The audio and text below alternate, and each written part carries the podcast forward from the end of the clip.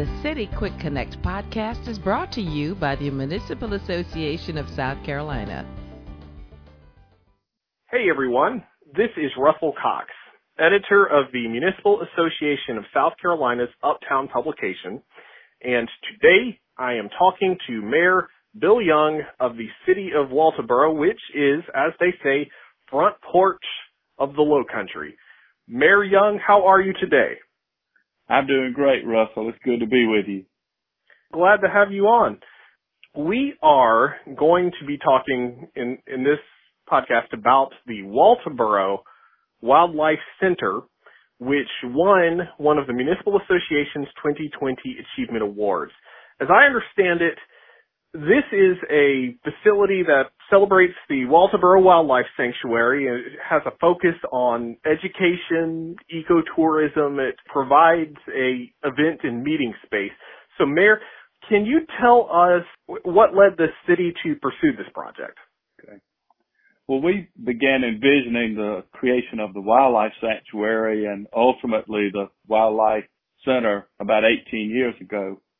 And during that time, small towns and cities across South Carolina were trying to find their niche, uh, something that would set them apart from every other small town.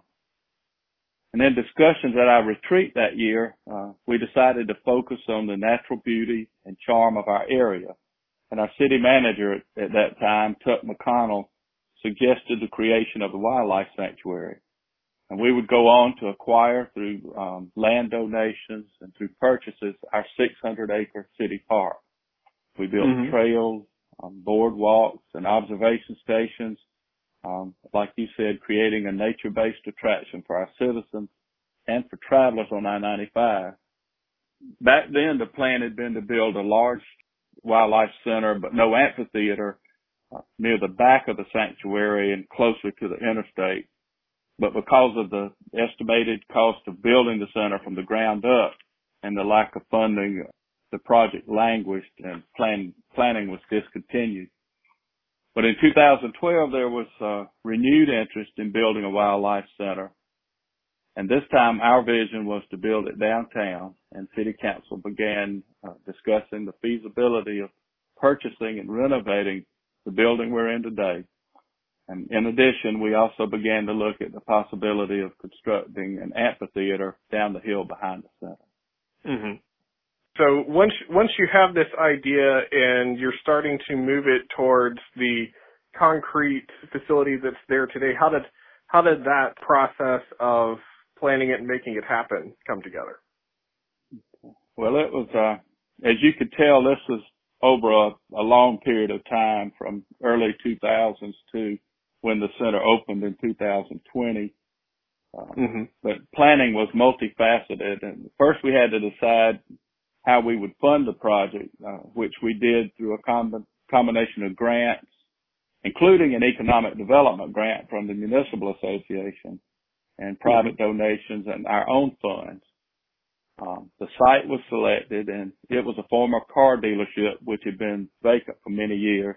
It was in the middle of downtown and it was only a hundred yards from the Washington Street entrance to the wildlife sanctuary. Mm-hmm. Um, 2016, the Frogs Committee, and Frogs stands for Friends of the Great Swamp Sanctuary, which was the original name for the wildlife sanctuary. Um, they developed some, some conceptual ideas, uh, and we hired McMillan, Pazdan, and Smith, an architectural firm, uh, to design the project. We broke ground in 2018 and, um, we completed it, like I said, in January 2020 we had to hire um, exhibit experts as well as uh, landscape architects. And Tony Mills from the Spring Island Center assisted us in in de- deciding on the live exhibit. Um, a large multi-purpose indoor event space was a key part of the concept. And uh, the placement and the design of the amphitheater also had to fit into our site plan and meet all of our code requirements. One of the mm-hmm. um, major issues we had was parking, and that was resolved when the Col- when Colleton County graciously sold us their parking lot next to the wildlife center. Mm-hmm. When when you mentioned the live exhibits, what all are the flora and fauna involved in that? Gosh, well, we have uh, inside the the wildlife center we have um, different aquariums with uh, fish native to the to the sanctuary. Also have a number of uh, snake exhibits, frogs, lizards, alligators, as well as some of the fauna from the from there. And then we we have the ability, which we do, and haven't had a lot of opportunity since the COVID nineteen um, epidemic, but we we do have the ability to bring in uh, special exhibitors like birds of prey. Uh, we bring in people from the Edisto Serpentarium and other uh, other um, wildlife experts that can exhibit in that large event space. So now that it's in place and has been since the beginning beginning of this year, uh, could you say how the project has, as it has come along to this point, how it's met the city's goals? Yeah, the the the wildlife sanctuary itself um, has a great story to tell and is a living example of our southern lowland. The, the Wildlife Discovery Center is designed to tell that story. And it mm-hmm. provides visitors with an educational opportunity to, to learn about our low country swamps and their impact on our environment. And it's a re- resource for the schools in the low country. Um, as far as goals go, repurposing this building um, has improved the appearance of our downtown. It fits right in with the I-95 uh, business loop project that we're working on. And the opening of the Wildlife Center coincided with the completion of a downtown segment of the road project with a fountain at our main street for a very dramatic visual improvement. Mm-hmm. Um, the event space and um, amphitheater provide us with many options for performances, festivals, and events right in the middle of town. Okay. So you mentioned it's it's coming along alongside other projects. Uh, what would you say are are the future plans for for the center and everything around it? Well, the Wildlife Center is um, designed to be flexible and grow and change as we acquire uh, additional exhibits. And it's designed so that we can bring in, as I said, other experts with other animals from time to time. We are mm-hmm. looking at adding interactive kiosks as well as more displays. Um, we envision music, history, and arts events and festivals in cooperation with the official South Carolina Artisan Center, which is located here in Walterboro, um, the Colleton Museum and Farmers Market, and the Colleton Civic Center. Mm-hmm. And the center is already um, in high demand for local events and weddings.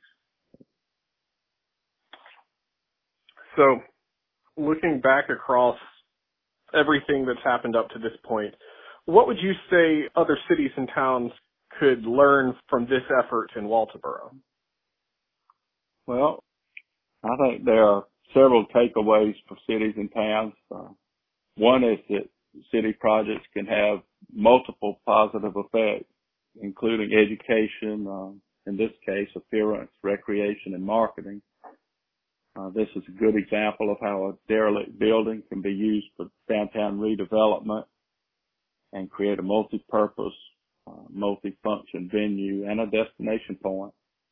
Uh, mm-hmm. It shows how grant funding can be used to leverage other funding sources. And it's an example of what can be accomplished when city and county governments work together for the good of their community. Um, Absolutely. It, it shows that smaller towns and cities can have big dreams and that you can be just, just be who you are and focus on mm-hmm. the natural, um, positive, marketable attributes you possess. Absolutely. Mm-hmm. Well, one thing I can say for those listening to this podcast, this of course is a very visual project, so I invite anyone who wants to see some photos of it and uh, learn more about it. We have the descriptions of all the Municipal Association's Achievement Award winners for this year and short videos showing some of those photos on the Municipal Association's website, uh, which is www.masc.sc. You can search for Achievement Awards. You can see Walterboro's project and, and the others. Mayor, that is all I had. I certainly thank you so much for taking the time to join us and to tell us about what you've been doing. Well, thank you so much for having us on, and I uh, hope you'll get down to see the the wildlife center and the sanctuary sometime. Absolutely, absolutely. Well, well, thank you again. Thank you. The City Quick Connect podcast is one of several ways the Municipal Association keeps you informed of the opportunities and issues impacting South Carolina cities and towns. Learn more at www.masc.sc and stay up to date with the association's latest happenings on Facebook, Twitter, and Instagram.